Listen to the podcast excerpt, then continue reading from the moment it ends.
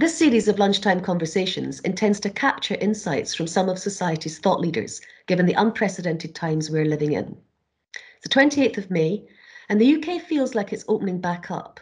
There's still a sense of caution and fear of a sort of resurgence, but the detail is being worked through, and some of those inevitable frictions in times of transition are being exposed and experienced. Part of my role at Warwick University is to make sure our education programmes remain relevant and continue to serve the needs of society. To do this, it's important to be part of the research and the industry community.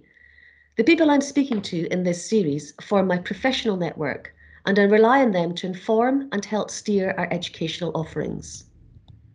We've seen seismic shifts in society and all areas of life. The extraordinarily pervasive nature of COVID-19 will have lasting effects. To discuss this, my lunchtime guest today is Dr. Amber McIntyre, researcher at Tactical Tech, a guest lecturer at several European universities, including Warwick, and last, but by no means least, my daughter. So, welcome to lunch. Thank you for talking with me. In the UK, we're beginning to open up. You're based in Berlin. How's life there? And do you think you've already returned to what is the new normal? And can you share and let us say what that is? I think it's a difficult question to answer in terms of, and it's ever-changing, that thing, the rules, the balances. I don't think we're back to, in any way, a sense of what normal would have felt like before, because travel is still restricted to other countries. For me to visit you in Coventry is a big part of what normal is for me. Clubs and bars aren't open past 10 o'clock, but it has opened up a little bit more. You can go to cafes during the day. And I actually think this feeling of trying to work out what is the new normal is like a constant evaluation of what is normal to start with. What are you moving towards? What does it look like for you to feel like you have access to the freedoms you previously had? And that's the new part. Is there ones that you won't have access to anymore, such as traveling around to other countries as easily? And I still don't have any sense of the future of what that looks like. Totally. It still feels like it could go either way. September could be different. December could be different. Mm. Are you back at work? How does that, are you going in, or how does that work? Yeah, we have an office space that they have now opened up office spaces, and as an organisation, a lot of our work is over. We managed quite quickly to get into these processes where people could work from home, and what they've done is open the office with a set amount of social distancing, but also said, if you're comfortable working from home, keep working from home, which I am, and if it's something that you really need and want to go into the office to work, which again, with that concept of normal, for some people, it's very important for them to get back into an office. They've been able to. And so we've negotiated sort of as an organization, let's create space for those people who want to go into an office, and for those of us who are quite comfortable working from home to continue to do so. Mm. Oh, thank you. We'll come back to Tactical Tech in a minute, but you've got an interest in, you've had this interest in activism for, well, nearly as long as I've known you, but certainly for a very long time. You worked for Amnesty International after graduating, before going on to complete your master's in Costa Rica at the University for Peace. Like any student who studies internationally, you made a great network there. And do you keep in touch with that network, and do you get responses from them about how they have been impacted by the pandemic from their different locations now? Yeah, I think that's a great question around also the networks that we generate by traveling, being able to travel, by being able to meet people face to face. And then you develop, like, some people I keep in touch with a little bit more substantially, but some people, it's more, and in response to that question, it's more about having this network now available on Facebook friends and being able to see their updates. And they are, it's quite interesting how different it's been, people who are talking about it. I also think it's not just on their country basis, but personality basis, people who are talking about it, how it's affecting them in Indonesia, and then how it's affecting them in Colombia. And really interesting to sort of see different people respond. And I have to say, it really feels in some ways very consistent, but that's perhaps because it's a group of students who went to an international university, but it's quite a consistent message of people comfortably saying they want to stay at home, they want to stop the spread of this pandemic. It feels really like a universally understood problem. Yes. Yeah. Mm. Once you finished your studies, you returned in Costa Rica. You returned to London, and you picked up and you carried out a PhD in political communications. So I guess that's kind of super hot topic and relevant at the moment. And it was during that time of carrying out your research for your PhD that you first met and started to work with Tactical Tech. Can you share a little bit about what it is that organisation is about and what their role is and what their mission is and what it is that drew you specifically to want to go and be part of their organisation? Yeah, it was really interesting actually, because I had heard of Tactical Tech while I was working at Amnesty International. And as an organisation at that point, Tactical Tech was set up in 2003. And when I interacted with them in 2011 or 12, their mission from quite consistently across that time was about how to find tools, use technologies, and for civil society organizations and for campaigners to be able to use those tools in their work. And so I first interacted with them through their a book that they've got on visualizing advocacy. So it was about how to use tools to visualize your advocacy or lobbying or legal campaigns. And also how to visualize how to use maps. So they had a great program on how you go and use Google Maps to conduct your research in investigations in human rights or in your social campaigns, and how you can use that to map things out. Since then, and really over those few years that it took me to my PhD, I had become much more, I was initially interested in how to use technology for good. And then by the time I was doing my PhD, I'd taken such a critical stance, particularly around the Snowden leaks of where Edward Snowden had these what's often referred to as the revelations of mass surveillance being conducted by the UK and the US and Australia's security bodies. And then we started as a society, I think, becoming much more critical about data-driven exercises or mass collection of data.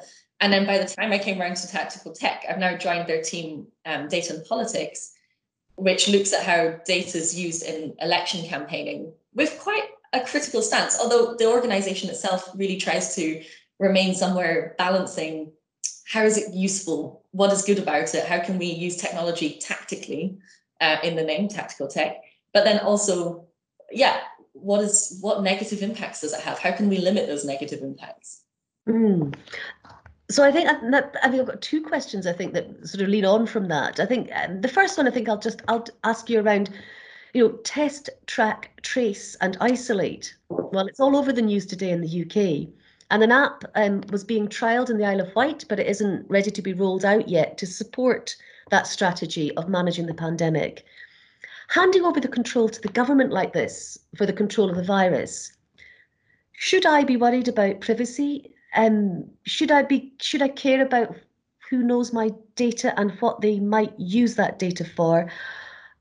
And how would the UK, would you say the UK's strategy compare against that of maybe South Korea or Singapore? What's your views on that space? Yeah, I mean, a very big question, and I'll try and narrow down my thoughts a little bit because it could go so many directions. I think something you said there, as part of that, the question was, should we be worried? Should I as an individual be worried? Mm. And although I would want to caution from the concepts of worrying and stressing about it, but there are things that we should know about and be informed about around our privacy. And for me, particularly, one of the ways that the pandemic can be managed best is through tracking. And that's been seen in quite an evidence-based way. Mm. And as an organisation, even at Tactical Tech, then we have a sign-in system if we do go into the office so that we could track who's been in the office if someone got it. Yeah. And that's really a useful tool. But what we have to be cautious of, I think doing that itself, it's great if the government has also control over that, in my opinion, because they're the ones who I trust most that they should, that their aim would be to protect citizens in their borders. Yes. But I also think we have to be cautious what, where that would go, in terms of like, there should be a limit on when that data stops being used. So the collection of the data itself, great, then we can use it usefully. How do we put a limit to say that's how it will be used and only that?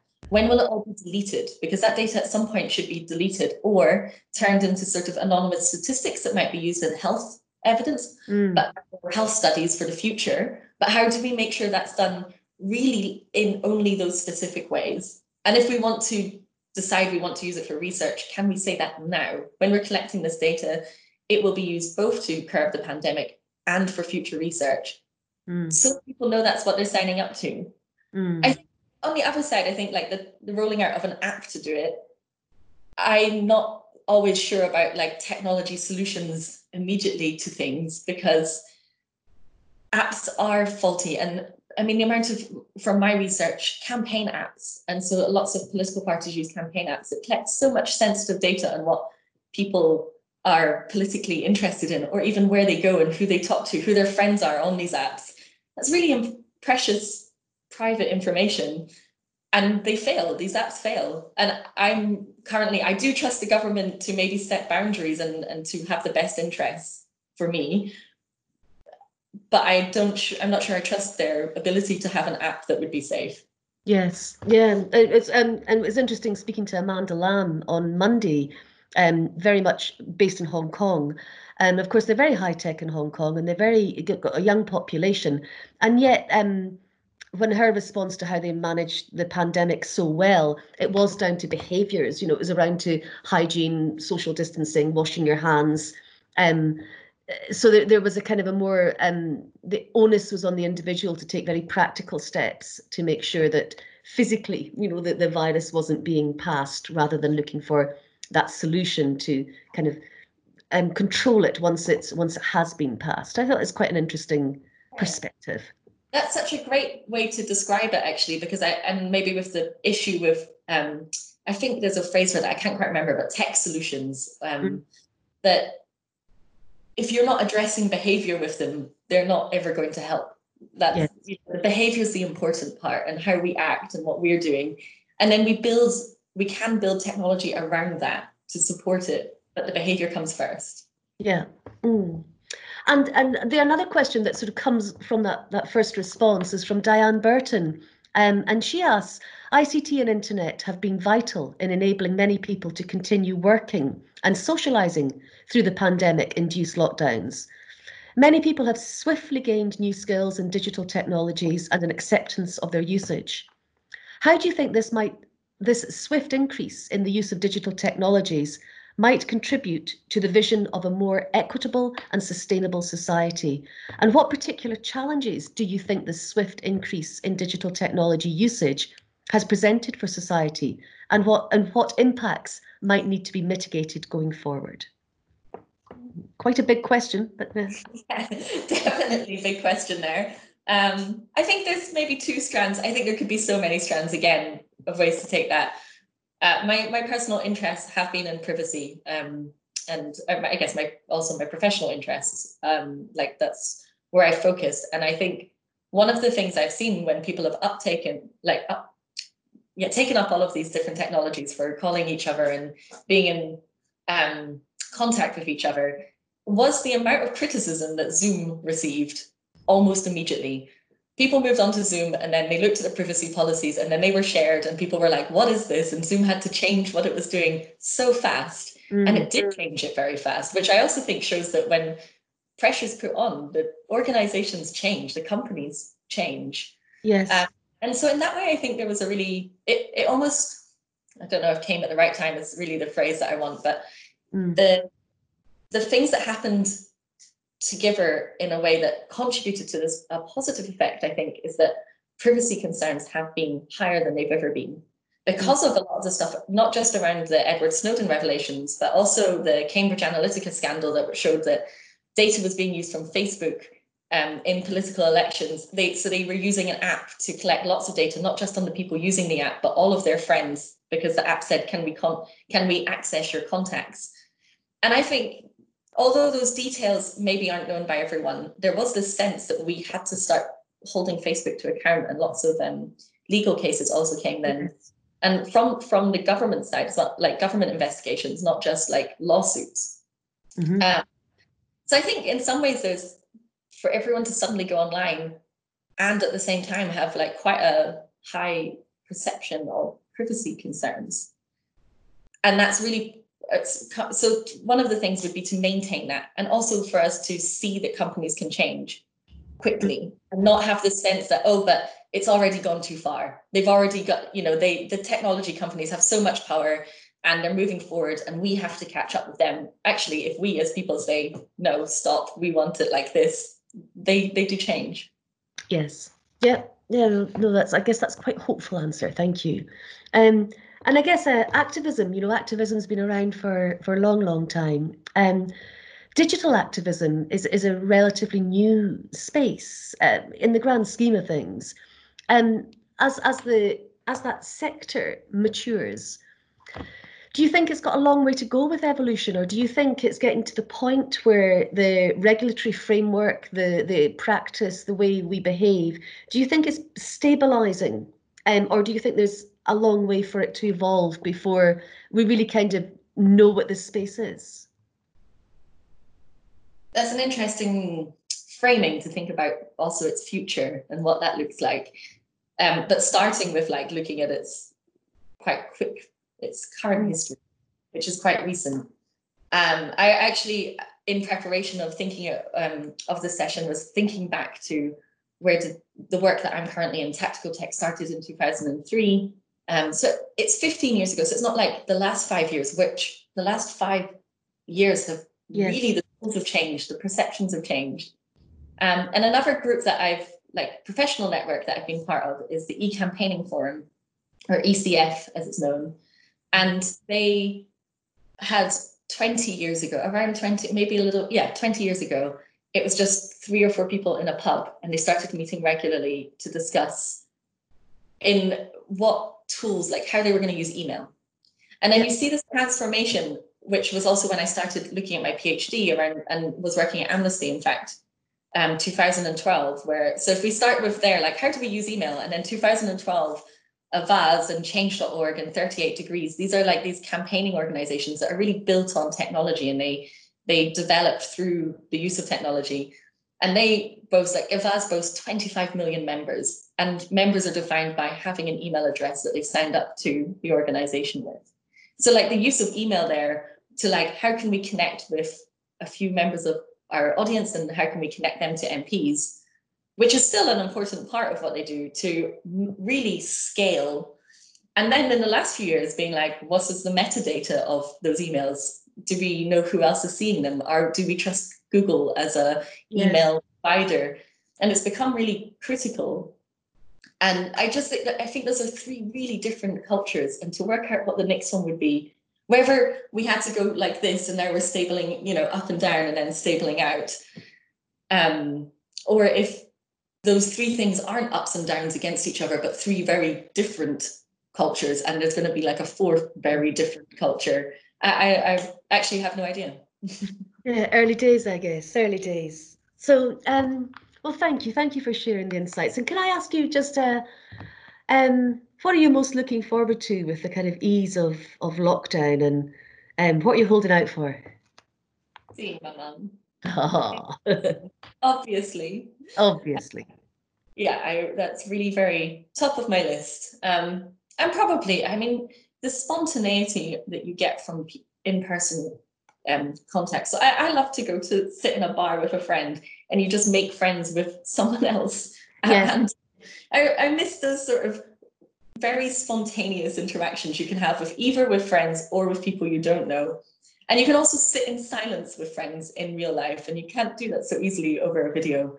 I might start having like sponsored silences on video just to try and get some of that.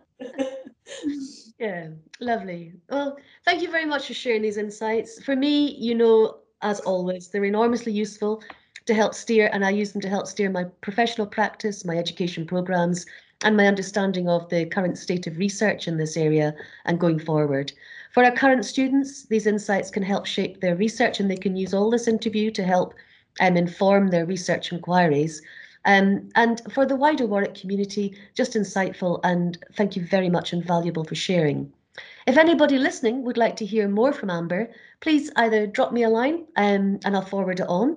And I'll be on Warwick's website, and if you're watching this on YouTube, follow the link on the closing slide. This series will also be made available as a podcast. Just search Insights Over Lunch on your preferred listening platform. So nothing more to say there, Amber, apart from thank you very much indeed, and enjoy your lunch.